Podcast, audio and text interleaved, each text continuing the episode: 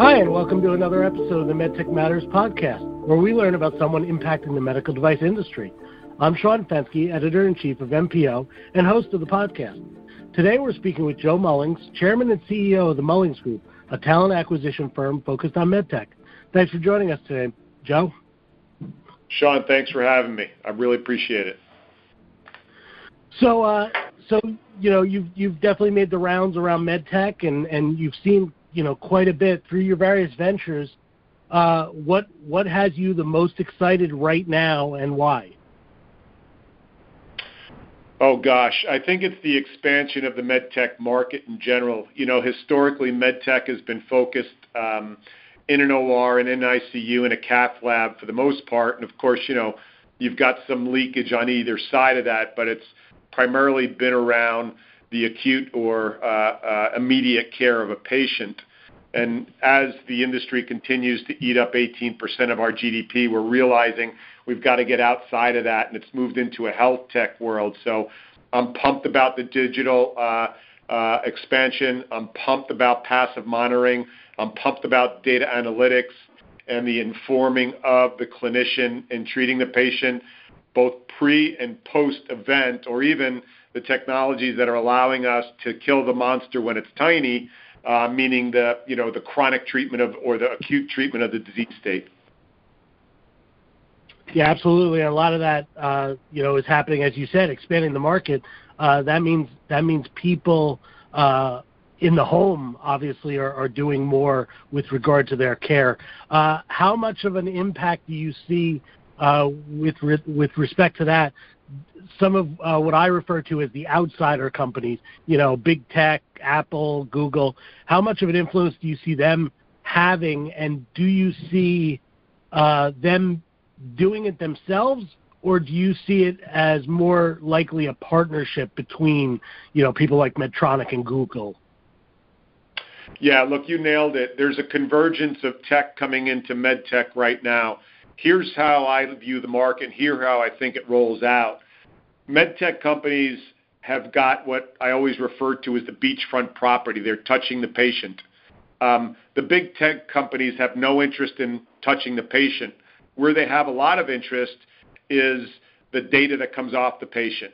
Uh, because as uh, I think Peter Fitzgerald talks about, data is the new oil.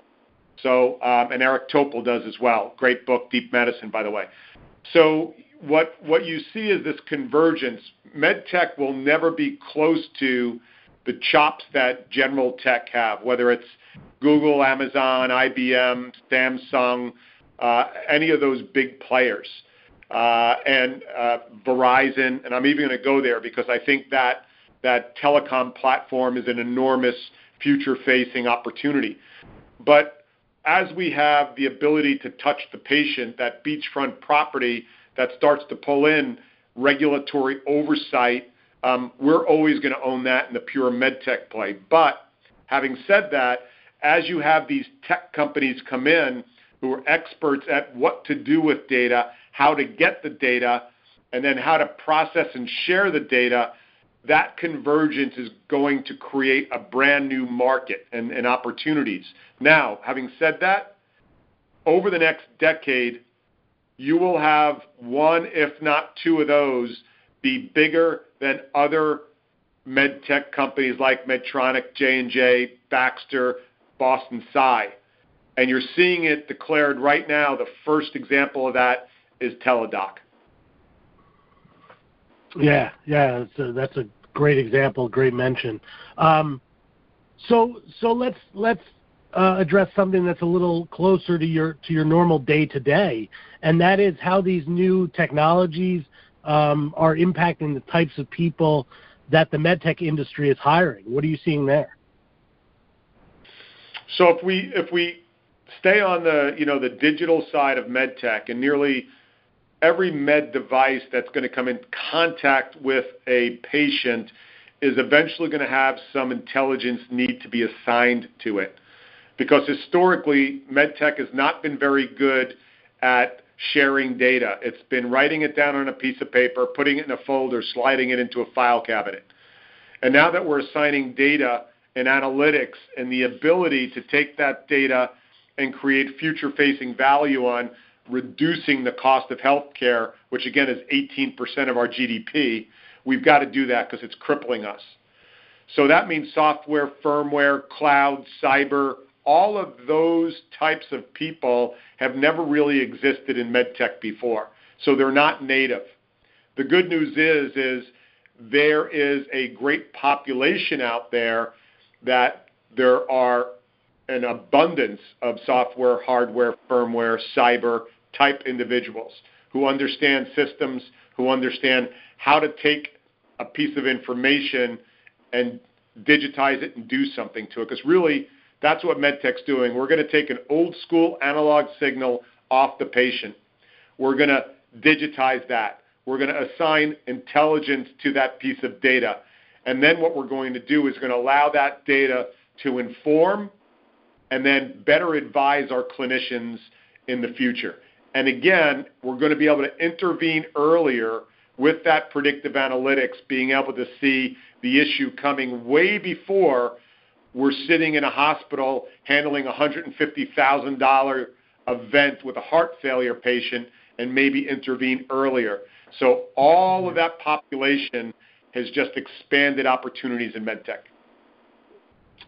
What about uh, something very obviously closely tied to this, and that's that's with the uh, concerns of cybersecurity. Are you seeing, you know, it's it's been said that medtech is still lagging well behind uh, in terms of cybersecurity. Are you seeing them hiring those types of uh, experts or, or people as well, or is that still a consultancy uh, arrangement, or you know, what, what's happening there?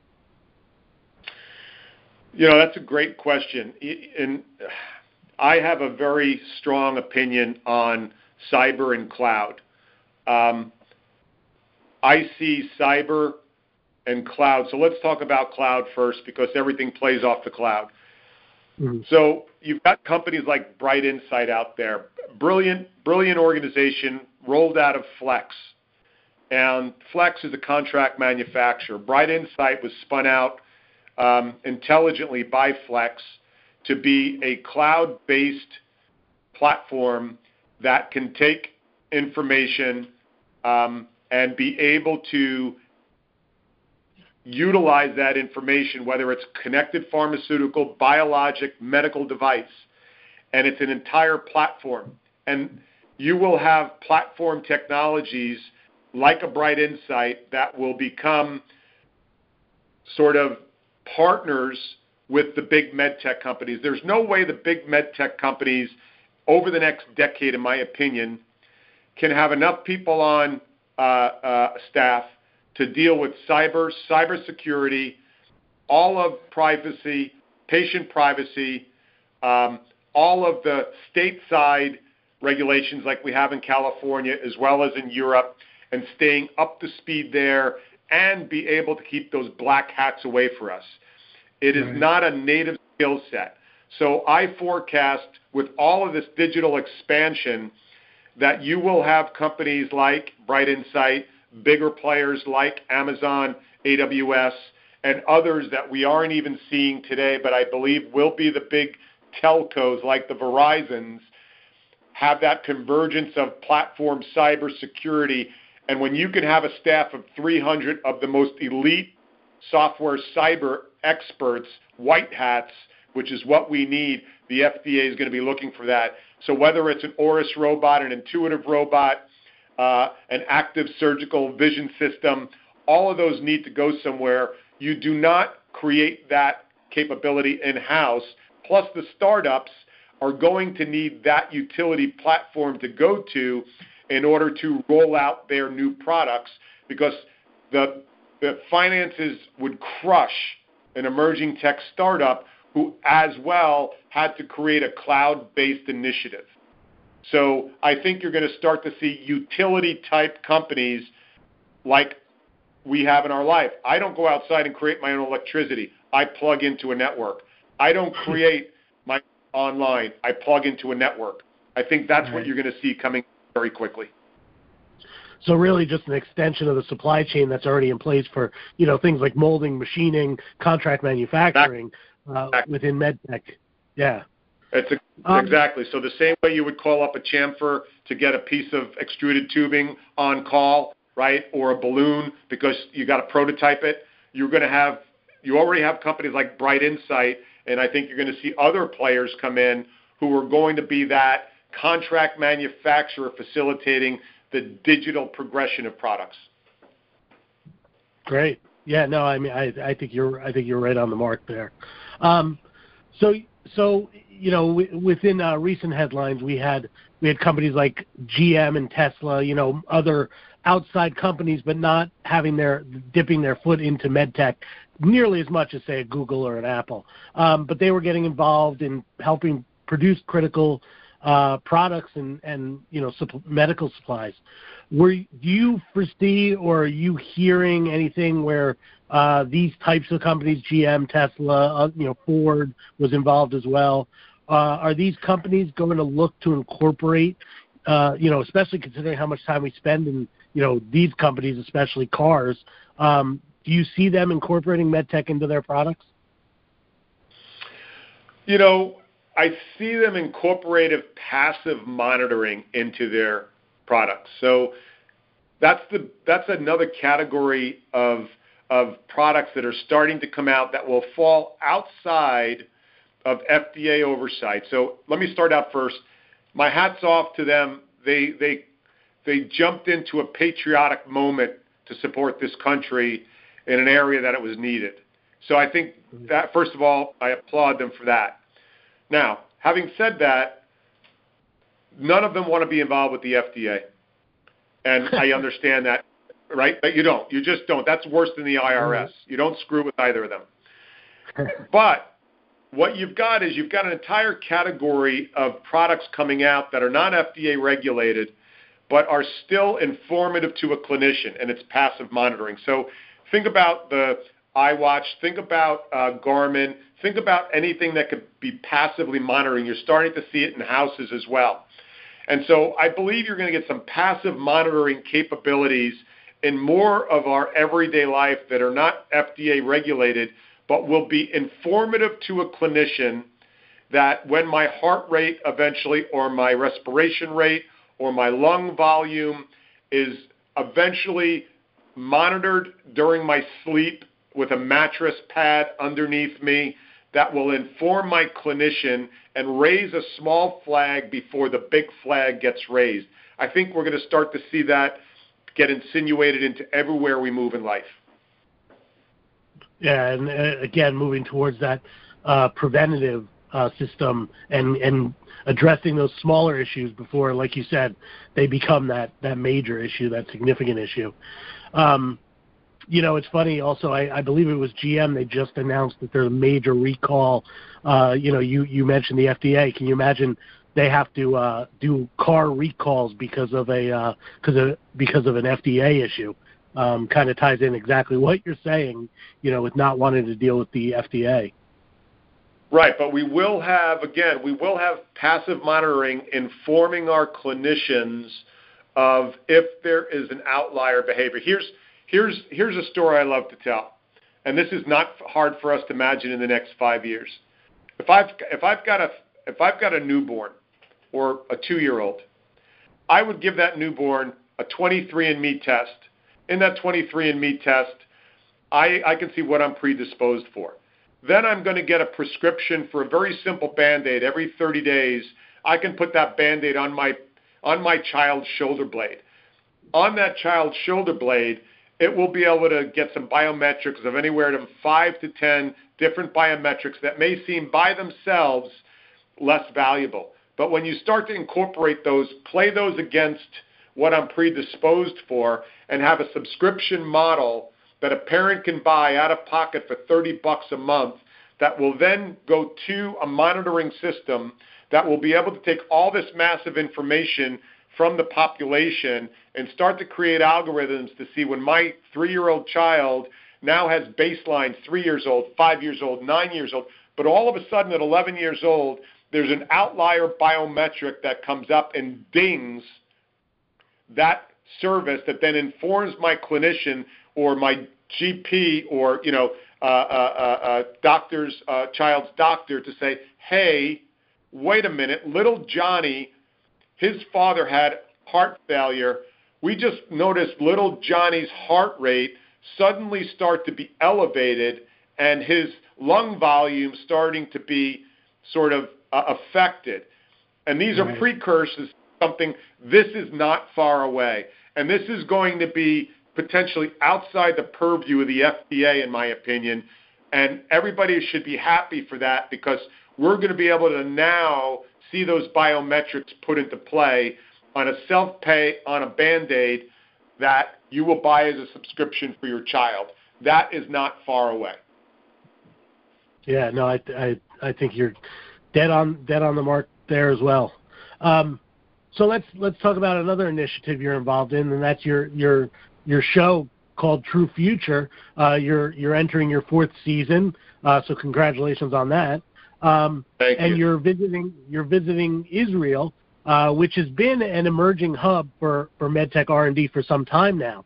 Um, so you know, in your in your travels, in your experience, in your uh, filming, what what you know really stood. I mean, obviously there was probably a lot of very cool stuff, but what what were the real real highlights or the little little tease you can give us for what what might be ahead on the on the season? So thanks for that. Yeah, True Future has been an amazing journey for us in our fourth season. Uh, the intention of that was to travel around the world, people, places, and tech, and um, it ended up bleeding into culture. So we've we've been in Israel, Germany, the UK, obviously the US, highlighting all kinds of technologies.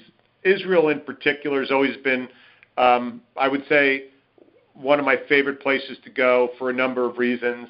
One is um, the never say never mindset. The technology there is really digitally indexed. You know, a, a country of 8 million people who mm-hmm. um, are, not afraid, are not afraid to think big, uh, are not afraid to fail, um, are never satisfied with the status quo.